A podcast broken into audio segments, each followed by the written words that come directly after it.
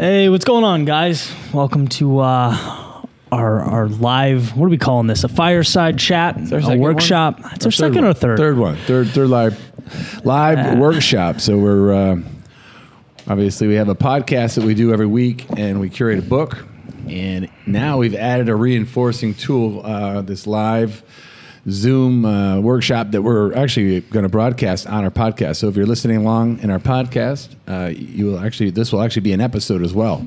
Yeah. Um, but a workshop, interactive workshop, a place where you can ask questions, you can interact we can you know visit on different ideas about the book and this week this book and we're getting backed up with books this book is uh, dare to lead by brene brown brave work tough conversations and whole hearts Yeah, yeah. It's an interesting thing about um, podcasts because it's not like like most platforms you can engage, you know, under the video or there's different. We're like, how do you how do you get in touch with the people that watch, you know, your your podcast subscribers? And this has uh, been a blast so far. Good way to answer questions and stuff. And yeah last week was good we're getting a lot of questions offline about about the book so if you have questions about um, about this book or actually any book in general we've we've now curated uh, 25 books so we're reading a book a week so if you are following along because the big thing i hear when people talk about books they don't have time to um, to read yeah, right? yep. So we, we do the reading for you. We, we break it down in the best ideas from the best books, and we put them to you in a usable way. And we share them in the podcast, we share them in our posts, and we share them here on this live workshop. Yeah, and there are tr- it's tough to read a book a week, but there are certainly like there are process you can put things in place so that it works. You know, I always talk about Audible being I think the biggest hack that's changed my life. Just Right. just utilizing that. Um, but in next week's book, not to make things too convoluted or crazy, but um, you know he talks a lot about that and just putting systems in place that allow you to succeed and. Um, it's been helpful, you know. That's one thing Corona's helped me do is like, uh, the, God, it sounds awful to even say, but this whole quarantine thing has helped me do is like really structure Which my, uh, Corona? my Yeah. day. Yeah, What's that help you do? just like the the absence of anything like we've been here, and so Right. like. If you can't plan out your day and be methodical in the morning when you have nothing to do, you have no hope. so right, it's right. like it's been a great uh, a great time to really get that down. Yeah. You know. Yeah, I, I have. Uh, I seem busier for some reason. I, I'm not traveling, so when you don't travel, you don't have the um, the free time in the airports. I used to kill another book. Oh, interesting. In the airports, yeah. So I, now I, I did like 25 Zoom meetings this week, and like that's that's a lot. It's a lot of computer interaction. It's it's good. It's super efficient. I mean, ideally, if you read these books, uh, you're going to come up with great great ideas to build a message. You're going to come up with great ideas to uh, model your business, and then you're going to have great ideas on how to uh, how to expand it and share your message on social media, and not have to work from anywhere in the world. But if you do work from anywhere in the world, uh, you better get used to working on video conferencing. Oh yeah. Oh yeah. which I think is a totally different sales process. different animal, different approach. Yeah. one hundred percent. Well, you, by the way, uh, anyone in here who has read uh, Taylor? I know you said. Uh, She asked a question actually. oh, she already. Look Yeah, at you that. All right, I'll read it for you. So from Taylor, uh, Brene talks about the careful balance between work and play, and how too much work can be detrimental to our, to our overall productivity. What are your thoughts on work and play balance? How do each of you separate work from play, if you do at all? Mm. Mm. Jeez. Thank you. I For have that. a I have a weird answer to this one. That's a it's a great great question. I I don't like uh, in a lot of ways because my work is my play. Mm-hmm. I know it's kind of a cop out answer, but I just love like writing and the same stuff that literally is your world within and my platform books to business. I do it anyway, and so I really it is my free time and my work time. But what I will say that helps me a lot though is changing scenery. Like Yeah. being, you know, like being in one room. My my office is right next to my bed. You know, down on the other side of of uh, you know here. So it's like if I don't move around, things become tedious and kind of blend together. And that's why I go on ninety minute runs. I'm like, I just gotta be somewhere different. But um, Yeah, we started Yeah. this podcast in a um, in my my apartment on, on Hollywood Beach, and it was a small two bedroom apartment, and we were we were starting to grow. So this is a big studio. If you turn the cameras around, there's like six cameras on us, lighting and all that. And we're looking at the challenge of getting either a bigger bigger place. Um, maybe off the beach or getting another uh, renting a studio, renting an actual studio and getting you know keeping the place ahead. So we actually live in uh, a hotel here uh, that has you know it's all all glass. It serves as a good studio, but it's also a pretty well designed place to live. Uh, one thing to answer Taylor's question I, that I I struggle with is uh, can't go anywhere right now. So I do get a little bit of cabin fever right now. Normally, I like to break the day up and go out to eat or go for a ride on my bike, which I have been doing. But it'll be nice when the beaches are open. The pool opened today. I was in the It pool. did? Oh, I how was in it? the- it was nice. Everyone had Cool. masks. There was no one down there. Swimming. it was empty, Oh, and everybody had. I picture like a, an apocalypse. You can't type. sit next to somebody. That's it's like even if you go down with a guest, you got to sit six feet apart. So none of the chairs are together. That's a dream anyway. I hate when people sit on top of you at the pool. All right. Yeah, but separating, um, you know, work from play is the challenge. You know, you got to, you know, I heard someone say once, if you got to take a vacation from your work, you shouldn't go back. Mm. But at the same time, if you're always working, even if it's enjoyable, you need a break to. I think it helps the creative juices flow. to reset. Yeah. yeah you need to you need to step out of something to see clearly back in. Right. You know, that's why like again, I sometimes I feel like I say things so many times it's like but like my like walking, thinking, being by yourself because it allows you when you're outside of the minutia and the day-to-day and the stuff that you're doing, instead of being reactive, you can actually think and analyze and be like, "Well, what am I trying to do and why was I, you know, why did I have four meetings before noon with these people? That has nothing to do with what I want to do in the long run. You know, it just allows you to think. I think it's a powerful thing. We forget to think. That's right. Yeah, it requires uh, stillness to be to be thinking. Yeah. Sometimes you got to try to invent things to do when you're when you're uh, stuck inside all the time.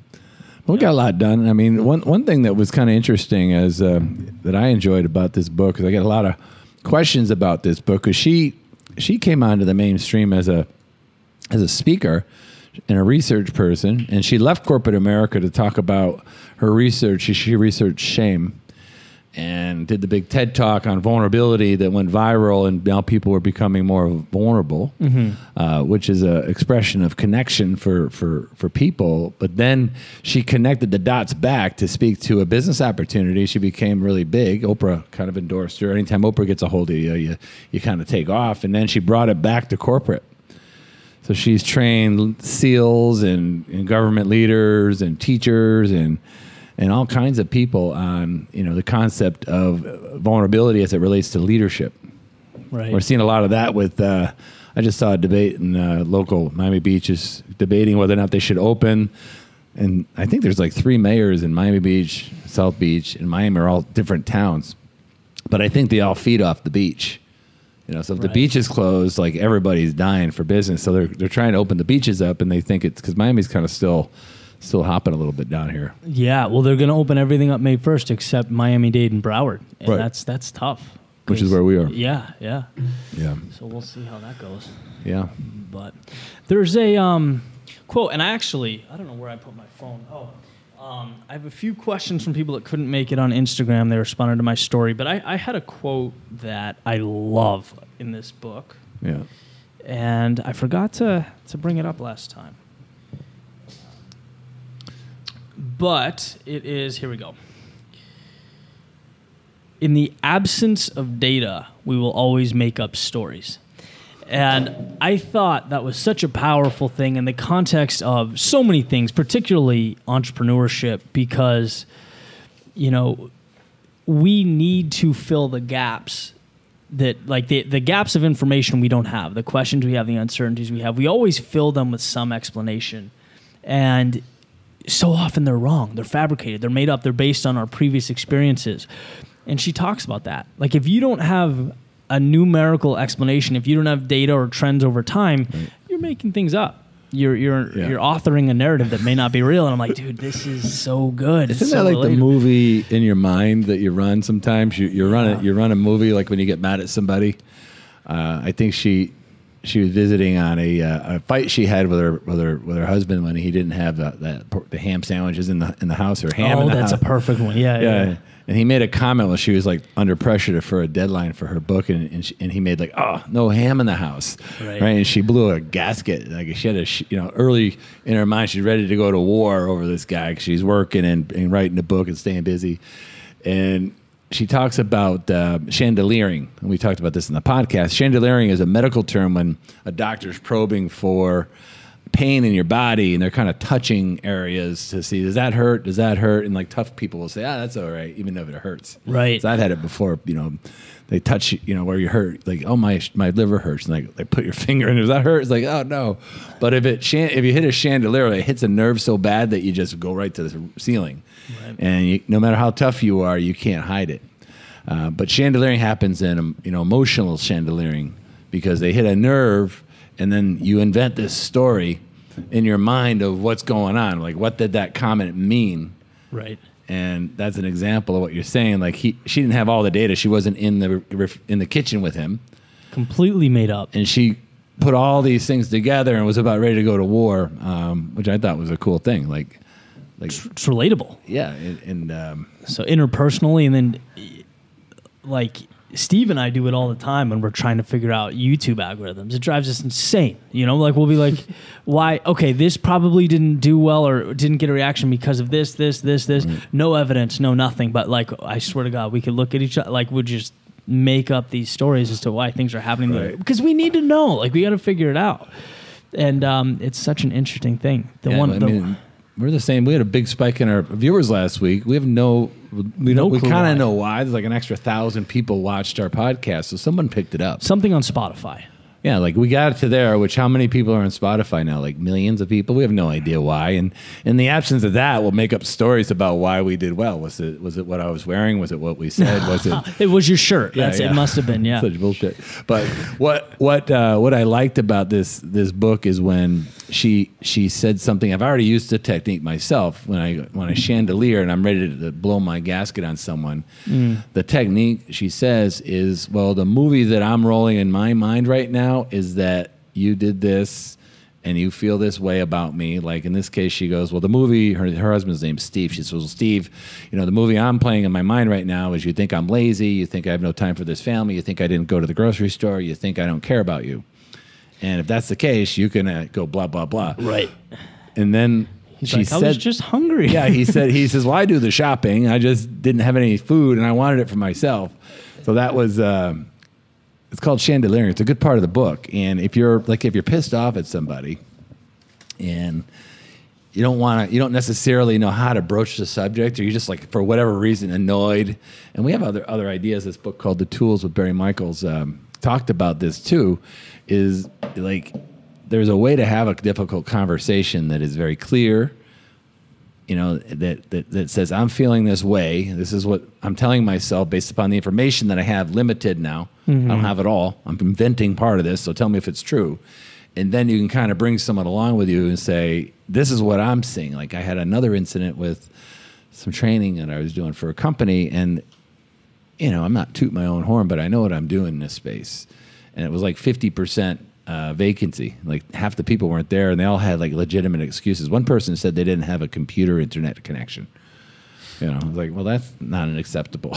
Right. so I'm chandeliering my head, like, well, out. my old- in my old world, you know, I'd send you a nuclear missile, you know, in, in the in the form of a reprimand, and which would be, you know, sooner, sooner or later that that that, that relationship would end.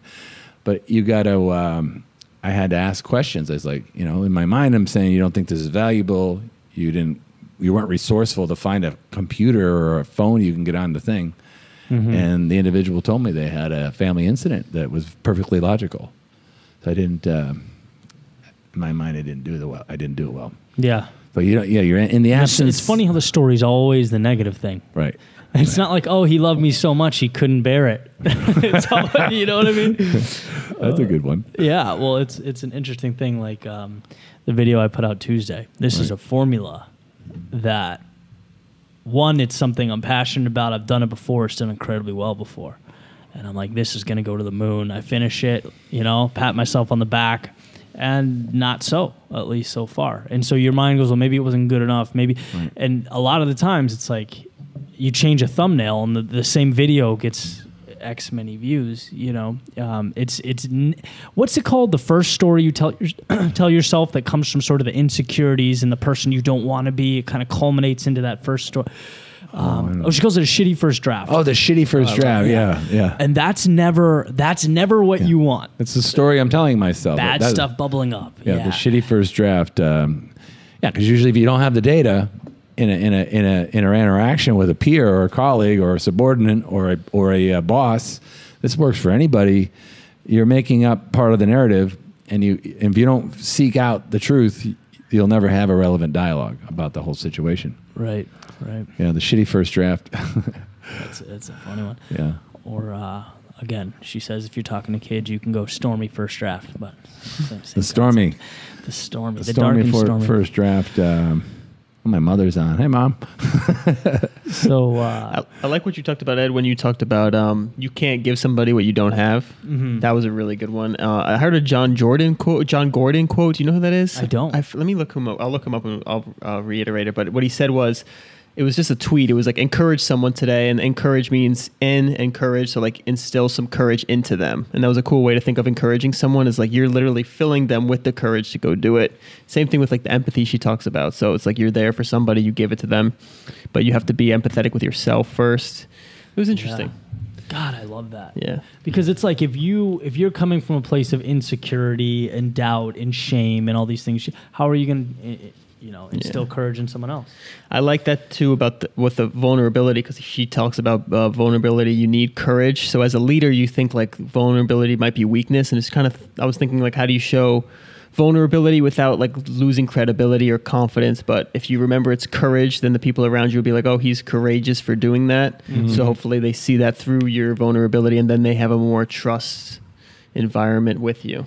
But It affects the culture. yeah, it's really interesting. I have a question for you.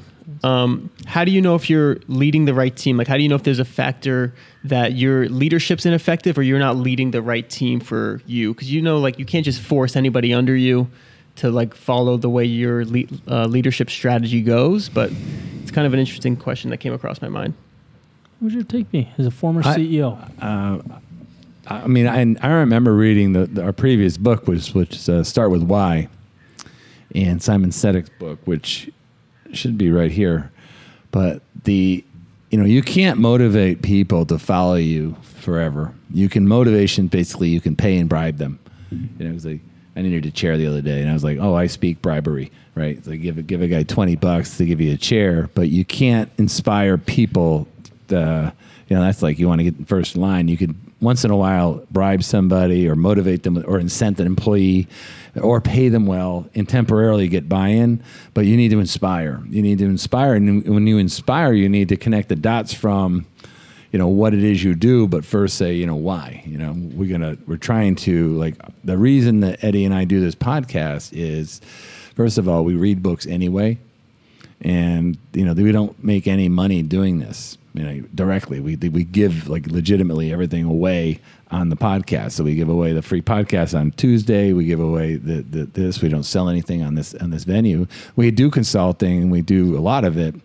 But if you have a library card you can buy these books. You can curate the books along with us. You can read along. You can you can listen along, um, and we know it directly and indirectly through doing this. We're going to help entrepreneurs uh, break away, and and uh, I call it break away from the grind. yeah, The grind is you know why I got sick. I got sick because there was a bazillion loads of toxicity in the life I was leading, mostly because of the pressure. Books bailed me out of that. it always comes from a place of like personal pain and recreation, you know, to Yeah. happiness. Like this was your bridge, and now you want to give that to other people. Right. You know, I was, I was talking about that this morning. It's like, why do you do this? And it's like, well, because I learned that if you look at things slightly differently, slightly, uh, whatever, uh, slightly differently, like your entire life can change. Yeah. And I just thought that, wa- I mean, that's when everything started for me. And I'm like, wow, all I'm doing is realizing that you don't have to stay within these two lines and there's a whole world out there. And Mhm. like, why wouldn't we want other people to know that and have that? And, because know, that'll inspire people to start reading. I mean, I know I know a lot of people that that uh, we're kind of stuck in their lives and we've inspired them to read. Like read books. This is free knowledge. Like everything in life, I think can be connected to an idea that was written about. Yeah. Anybody that has a life like one that you that you have and want has written a book or talked on a video platform about how they did it, exactly how they did it. Right. Most of the time, like Ray Dalio and Principles, like his whole book, you know, he's a billionaire, and like he basically gave away his entire blueprint for how he built um, his company. Was it Yeah. Stonebridge? Um, I forget what it was. How do we not know this? No, it was. Uh, Uh, bridge, something bridge. But I mean, Bridgewater? Bridgewater, Bridgewater. yeah, did it. I forget all the bridges. Yeah. But he, he built this big company and he wrote the principles in life and business, how he became very successful, all the algorithms, the steps that he used to get results in life and business, and in Yeah. ma- you know investment management. Uh, you buy that book for twenty bucks. it's so funny if to think guys, this about. guy's life was work for twenty bucks. You can get it at the library for free if you still. I mean, Yeah. that's what I like about books. You can you can get these ideas and completely recreate yourself with I think less than four books. Another sneak peek into next week. Brian Moran talks about that exact thing. You can have someone's blueprint, but it's all in the execution. That's where the key is. You can have the best ideas. You can know exactly how Jeff Be- Bezos created Amazon or mm-hmm. Kobe learned to shoot, um, RIP. But it's if you don't execute, it really doesn't matter. And that hit home, man. I love that. Yeah, some people. I have a lot of financial advisors that kind of interact with me. Um, I went through. I read this book in 2013 or 14, right? And in in reading it, I learned the framework for the 12 week year, which is basically a cut a year down into four 90 day plans, like four 12 week plans. You get done what you normally would get done in in a year. You you go to 12 weeks, which is 90 days. And I remember I was in the hospital, and, and the doctor uh, said to me, he you know he I, he told me he said. Uh, he said, "Have you ever heard of the term MELD score? m-e-l-d And I said, "No." He goes, "Well, that's the model for end-stage liver disease, and it's the percentage. It's your mortality percentage for the next 90 days." So when he told me for the first time, he goes, "Yours is 72 percent." I said, "What's that mean?" He says, "You have a 72 percent chance of being dead within 90 days." Right? And the first thing I thought of was the 90 day plan. I thought of Brian Moran. So I was like, I told Brian after I lived, I said, Brian, the 12 week year, that 90 day plan, I kind of like knew what to do. Like execute ideas. I had to do some things really fast. I got a lot done, you know, and what, and, and in being so busy, by the way, took my mind off of, uh, I was executing like crazy, took my mind off of being sick. That's when you started Mentor Box and all that stuff, right? I right? started reading and I read the Bible, I read books, you know, I had a lot of time. I, sta- Yeah. I retired and then I was just trying to survive. But the 12 week year is, is near and dear to my heart. I'm glad, uh, you know, I'm glad he reached back out to me. We connected. Yeah. That's It's a great book. It is. It is. I got another question here. So- Another one from Taylor. Uh, referring to the assumption of positive intent, do you hold the perspective that people are doing the best they can with what they have? Did your perspective adjust or change at all while reading the book? Kind of two questions, but so did you hold the perspective that people are doing the best? Do you hold that perspective that people are doing the best with what they have? And do you pers- did your perspective adjust or change while reading the book? Um, I've always believed in giving people the benefit of the doubt. I mean, the way she served it up was, you know, beautifully done and makes you think about it in a slightly different context. But, you know, it's always like, um, I'll use politics as an example without going into politics. This is safe, I promise. If if you take like one side versus the other, he's stupid. He doesn't care about the country. This, this, this. She's dumb. She doesn't get it. She.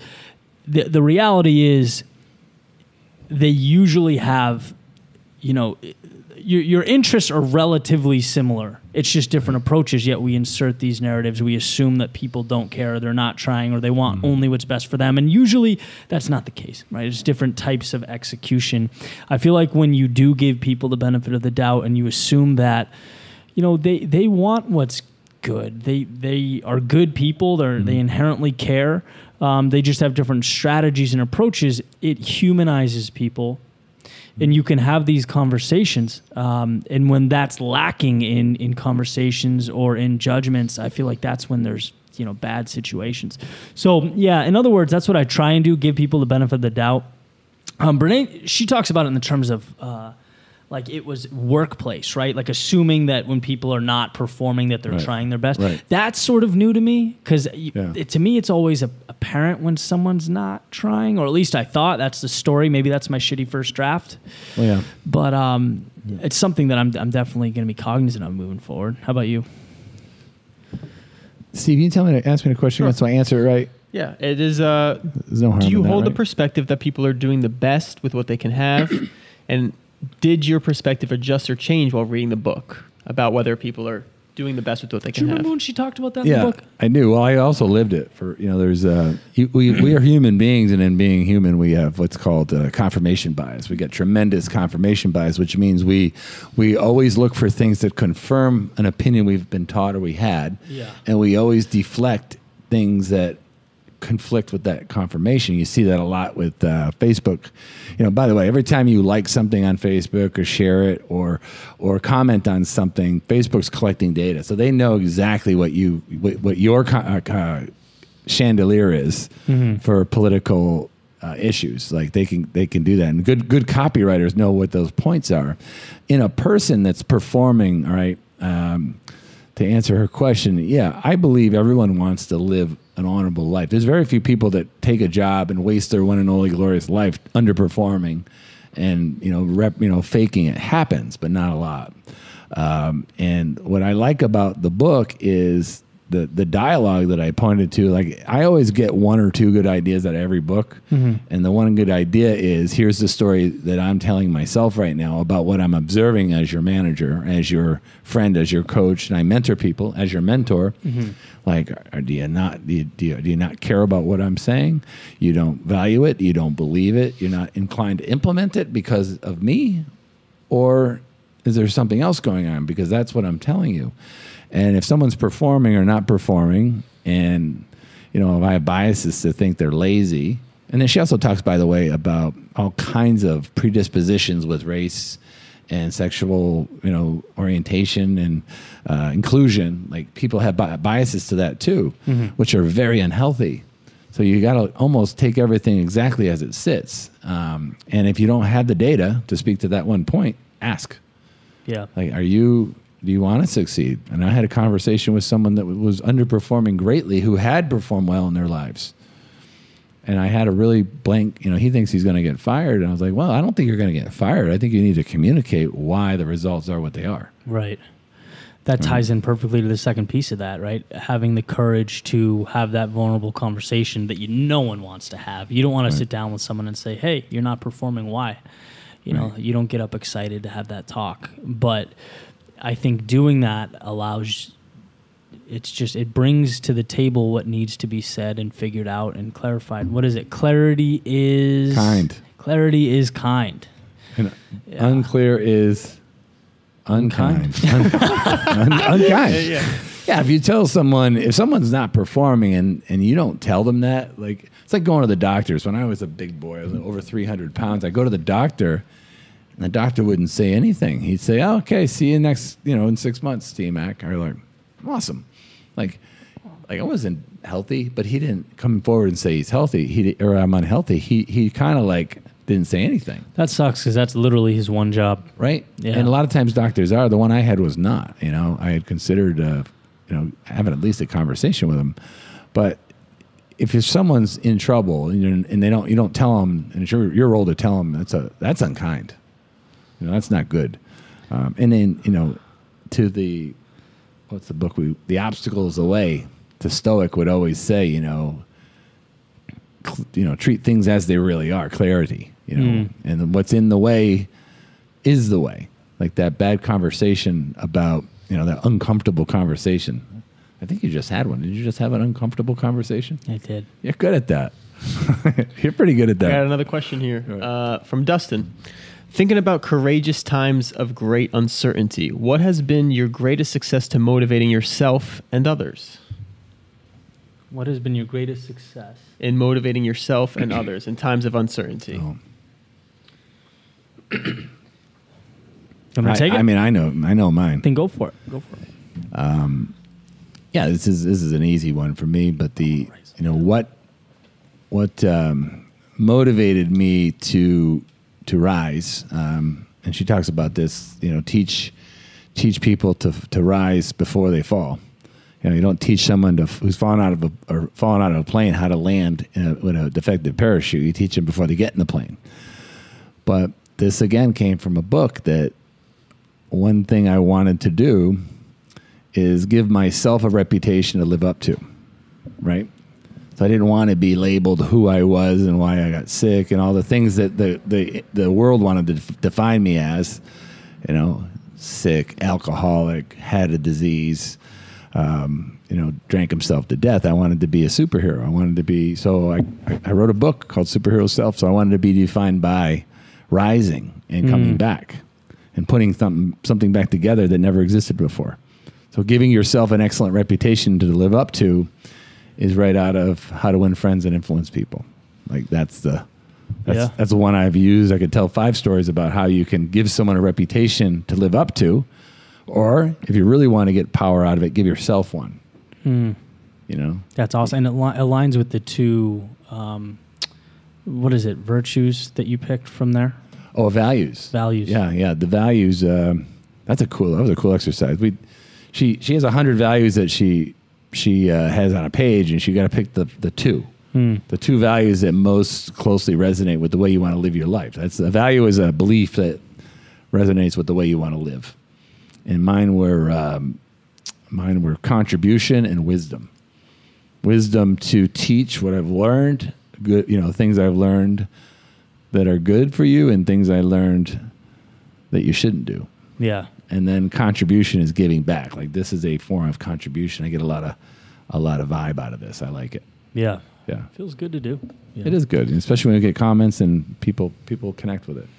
Yeah, mine were um, creativity and legacy, and I think it ties into you know my answer about motivating myself and, and others in times of uncertainty. It's just, I think the opportunity is it's that to me is one of the most important. Like I follow it constantly because it's always there. And there was a quote like in difficult times, um, you know, you can cower because of it, or you can rise up and do something incredible despite it.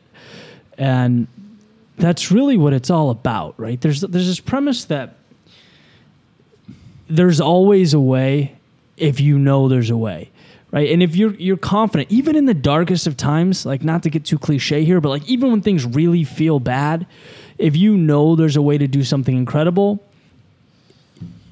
the the question goes from if to how. Like how can i start doing this? How can i start stacking these pieces? Because it is possible. I just have to connect the dots. I'm responsible for that. And i love that. It's so empowering. It's like always having the keys to to go wherever you want to go and, and unlock something that's you know never been unlocked. So I, I love that and I love helping others do that. It gives me so much joy. It's so cool, man. Yeah, you you you like go into your crypt for like hours at a time, and you come out with this masterpiece. I love yeah, I love writing. I love writing. The intersection of the written word, interactive video, or, or like powerful video and music. It's really cool. You get Yeah. all the senses. It's fun. It's Yeah, fun. that's the formula. So you're you're teaching a course on how to.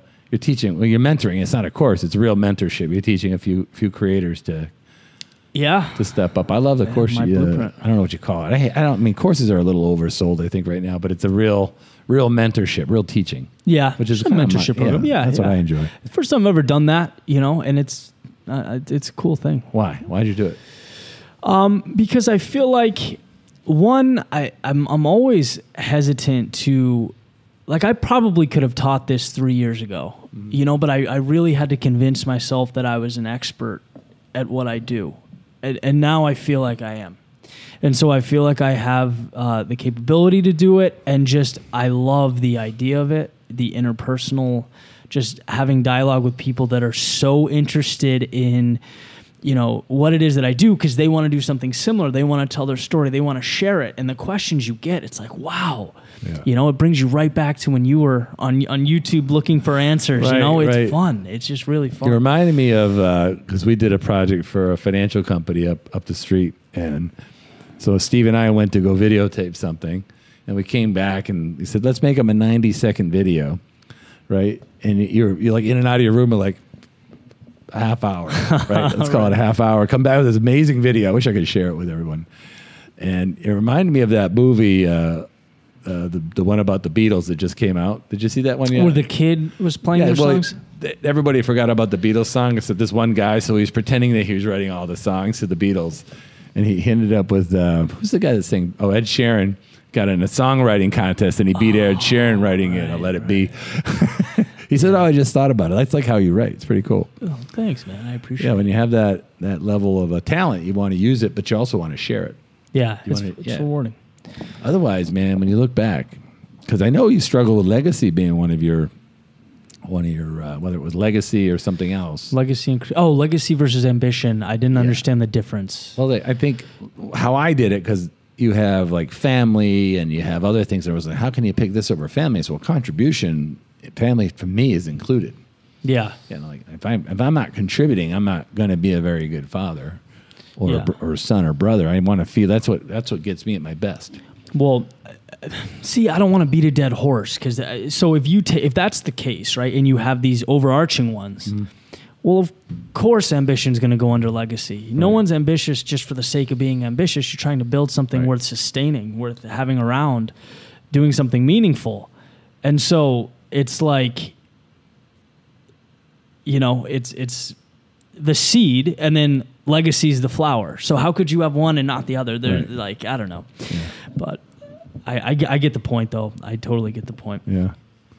Um, before Steve asked us that question, there was I forget what we were talking about, but there was a quote that like rocked my world the other day. Oh, we were talking about not having, uh, or like avoiding difficult conversations. But it was a, a Jordan Peterson quote, and he says, um, "If you have something to say, then not saying it is lying." that quote hit me so deep. I'm like, I don't even know what to do with this yet. I, I'm gonna do something with it, That's but an it's like, interesting concept. Oh Like speak up, share your voice, tell your story, like elevate yourself. You know? Yeah, that's interesting because it, you know we're talking about leadership. We talk about leading and, and, and being in charge, whether you're in charge of a business, a company, your family. And uh, I'm watching Ozark right now, right? And there's a pl- very big part of this book is as a leader, what do you say versus what you don't say. Like right now, we have lots of opinions on on what the country should do and shouldn't do. There's 50% of the country who hates the president, and then the other half loves the president. There's a massive polarity. And there's some truth in there. There's information and data that no one knows either side. And the leadership team, it's not just the president, have to release information, right? And they're gonna, you know, there's gonna be a backlash, good or bad. Like some of it could be mass hysteria and financial fallout, like like likes of which has never been seen. Yeah. Um, but in Ozarks, the family, the husband and the wife, are laundering money for the, the Mexican drug cartel, right? And then the kids are getting little pieces of information as they go. And as it gets, becomes more evident that something's going on, like the FBI is raiding the house and people are getting beat up, they start telling the kids, you know, the information. Yeah. It's like, hey, you know, we're working for the, you know, then the, you know, it's really interesting. I'm like in season two. They start. God help up me, I've started watching that crap. I usually don't, but I had to. You gotta. You I gotta tapped out. I Uh, needed, I wait, needed I think this is actually Mar- tapped Marcho, out. uh, Groucho Marx quote. I think it is. It really is. I might be. Wait, but Groucho it's- Marx is real? Yeah, he's a real person. Um, I thought you were being. This uh, quote is really good about TV too. You're gonna like it. It was um, TV's really interesting. Every time it turns on, no, I learn a lot from TV. Every time I turn on a TV comes on, I go in the other room and read a book or something like that. So it's like indirectly learning from TV. It was funny. man. Just trying to bring shame to Terry over here. What what what I saw today? I, I, I actually the news was on when I came in for some reason. What are you shaming? I actually tuned you out. I know. Did you, hear? rap- It was a good joke. You would have liked it. the, the Groucho Marx joke. Listen, listen. What? TV's very interesting. Every time I every time it comes on, I go read a book in another room. That's how interesting it is. Is that like? It's not interesting. It's like a, exactly, Yeah, but you learn something because you're going to read. That's the oh, point. Oh. I see. I Yeah. see. Film is interesting. That's a hard- I, that's- that's, I mean, So you got to try your jokes out. It's like testing an It's ad. just a quote know. from Groucho. I'd like to hear. Groucho. I love the Marx I'm, as soon as this is done, I'm going to Google Groucho. yeah, I need to know. I'll look them up I for the need to people know. that are curious as well. But when it when it comes to that though, when it comes to like you, you know, you were talking about polarization. Mm-hmm. Here's a rule. Don't worship people or follow people or blindly listen to one side or the other, this person. People are all fallible. They're all self interested. They all want what's good for them, not because they're bad, because they're human. Mm-hmm. Like that's what humans do. Follow ideas. You know what I mean? Your values, what you believe. If you do that, you don't find yourself blindly marching in a right, left, this side, that side, you, me. Yeah. It's it's like a buffet. You pick the things that are important to you that make sense that align with your values. You don't have to absolutely love or hate what someone says. And in fact, if you do, you got to look in the mirror and understand your biases. You can't love everything someone says or despise everything someone says. You know, um, that just means you're not thinking. Yeah, if you're a CEO or leading a company or want to run for any major leadership role, um, the great ones, the great leaders of all time, and there's been some great ones, you know, you know, Ron Reagan, Barack Obama, uh, you know, th- there's a lot, and I don't want to get into politics, but they can argue both sides of an argument as good as the other side. Yeah. Yep. Like the great leaders, and that's the best person for a job. They can argue both sides. They're intelligent enough, or at least have access to intelligence enough and and and, and, and wisdom to say, I can see exactly where you're coming here, the empathy, um, but you also got to consider these points, and that's the, that's the challenge of leadership. And this is, you know, this book is is about It's about that. being brave and cour- courageous such so that you're you don't leave information in a tank if someone needs to know something you give it to them and you got to frame it correctly so life doesn't explode in your face and you get progress yeah. like if someone's under, underperforming or there's some really bad news there's going to be a lot of really bad emergency meetings coming up in the next 60 days companies are going to have emergency meetings and everybody is going to go crazy before they get on the phone Right. are they shutting down? Are they pulling the product? Am I going to lose my job? Like, what's going to happen? It's not going to be a lot of good ones. yeah. They're not going to say, "Oh my God, we've had record earnings." Like, there, our economy was off five percent last quarter. In a quarter, down five percent. That's like two years of progress down the pipe. So, what's what's the leader do? What's the daring leadership versus the armored leadership that she talks about? What does that leader do? Right, and there's a lot about that. It's point counterpoint Yeah. start to observe it because you got you know being a leader is difficult Great question for you guys as leaders. From Bernie, it says one of the lessons to be a bold leader is to be vulnerable. Would you say that this is something you've incorporated into your current business in the way you relay your core message through the audience of Books to Business podcast? Would you say that is something you've incorporated in your current business, being vulnerable? Vulnerability in certain aspects. Can I think it's answer it? something we can be better at, of course. I, dude, this live stream is a perfect example. We Right. incorporated this. None of us have really all done it together. Um, it's a brand new audience for all of us, and we're going live. So that's a pretty vulnerable thing to do. You know, i'm live on facebook right now there my you mother's go. watching He's me. double vulnerable. i just wanted people who who i grew up with to know and see kind of what the deal is because it's i'd love to tell them but facebook won't facebook won't let me tell everybody like i put a post and they'll show it to three people Got to pay to play on Facebook. Right, right. I, I mean, they. I don't even know how to do it, but being vulnerable is trying things that you're not sure will work. You know, doing saying things that you might get made fun of and, and will, will make you feel awful. Making someone else feel awful. That's also vulnerable. Wow. You know what's funny? What? I, di- I forgot that putting yourself out there is vulnerability. Like, because we're I'm just so used to that, as are you and Steve. We, I was gonna say we talked about it like every day. It's like when we do a YouTube video, it's like, it- is it the algorithm or did the video suck? That's vulnerable right there. It's like Right. we think about it every, vi- th- but that's so like normal to us now to just be like, it sucks, like right away. Did you see? Did you Did see you? the- we did a video, a team picture for the 12 week year just now, right? We did a picture. I bought three of these books. I know Brian; he's a friend of mine, and I really want to do a great job with this book because I know it can help a lot of people. Because we give a lot of great inspirational ideas, but very few execution ideas. This is a really good execution book. And we took a picture, and I think I had some kind of look on my face. We took three pictures. I go, Blinked in one or something. yeah, I was blinking, and then I had like a weird snarl, and I was like, I don't like my face, and you said, that's how it always looks. yeah. You said, why does my face look like that? I was like, surprise. That's, that's what your face And looks another like. another thing I didn't realize is that I don't know why, but when I'm thinking, my mouth is open. So I like Steve, what do you call that? catching catching That was, flies. his, that was his own term, catching flies. I don't know. My mouth's kind of open. So Steve been taking like these paparazzi shots of me all over the place with my mouth open. Ed got you on that one. That Oh, was, is that yours? Oh, I, was- I was in the picture. I'll just add you to who I'm going to get back because that's all I do is like night and day. I just think about ways to get people back. yeah.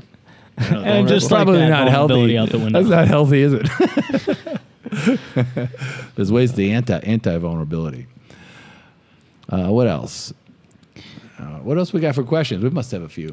There's one on on Instagram that's a little bit different, and I haven't Yeah. checked in the past half hour, but good one, too. uh, on depression and coming out of depression. Yeah. Um, which I, you know, it always makes me nervous to answer because I'm not a doctor, uh, you know, but I can give my my thoughts on that. Okay, I love it. I love the I love it, topic. too. I'm a contra- I got a Yeah, this I, is your your mo. I mean, you. I mean, you- I don't know. I'm just. I have a theory only. a theory. Oh, okay. Yeah, All go ahead. Tell me. Well, I would just like this is a look in the mirror type thing. You know, two things: connection and building momentum. Is what I would. So, like, I would want to connect with people that make me happy, that I care about as much as I can. Um, you know, because I've had states of depression. I mean, I've been in not not clinically that I know of, but I, you know, I've been in bad places, and so usually talking to my family and people I love and care about always lift me right out of that. Um, and then creating little wins for myself you know to, to feel good and feel like you're you're climbing and accomplishing um, so setting little benchmarks that you know throughout the day you can conquer and just just feel good you know slowly start to change your your mental state. I all I, I I've read a lot about it. I thought I actually bought an addiction center. I owned one for a little while, so I learned a lot about depression. Like in ninety nine point nine nine nine nine percent, pretty much all addiction, the baseline, what's included in it at all times is always depression and anxiety, mm-hmm. which is some form of of loss of connection. And you know, there's lots of ways to treat it, and I'm not a doctor either, nor do I want to be. But I do have a theory. My theory is because it's one of the ways I suffered from all that stuff anxiety, depression, panic attacks.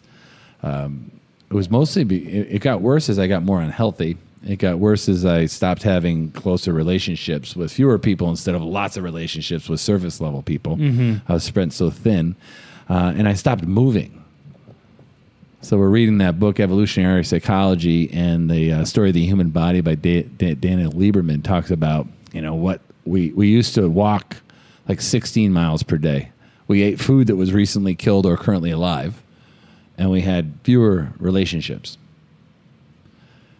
And you know, depression is a relatively new. You know, now we eat crappy food, processed food. We don't move at all, and we have lots of different surface level relationships. right So, I mean, depression is relatively new. I mean, certainly like crazy. So my point is, you know, if you want to try something, try, you know, getting, you know, at a little bit at a time, creating momentum, getting more healthy, you know, having good conversations with fewer people and moving. what do you mean um, with fewer people Well, it, we've evolved. We weren't we weren't running around with millions of people. We were we were hunter gatherers and uh, foragers. So we used to eat variety of food that was alive, and we used to move all day with a few people, like less than forty. So more stronger relationships Yeah, like a community, sense of community, Right. healthy eating and moving. I mean, that's that's a good start. Whatever else goes on top of it, you know, ideally not medication unless it's needed, the last resort, in my opinion. I know this isn't a, a show about depression, but let me switch gears. do it do it up Uh, my friend Gino asked me who the greatest leader I ever met was. ooh I was gonna ask. Huh? I was gonna ask if you've had any inspiring leaders in your lives, like anybody that made an impact. you're up I need a second. All right. man i don't know I met Donald Trump before. yeah Yeah, I think he's a good. I think he's a good leader. Um, I mean, it's a little polar, little polarity. I'm not a Trumper by say, but uh, who else have I met? I was with Charlie Munger and and Warren Buffett and the uh, Berkshire Hathaway thing. That was pretty cool. What about somebody that I met, you I met, haven't uh, met? I met David Ortiz. I love Big. Papi. Anybody you haven't met that would have made like a great leader you would have loved to learn from or be led by? Lincoln, Abe Lincoln. Whoa.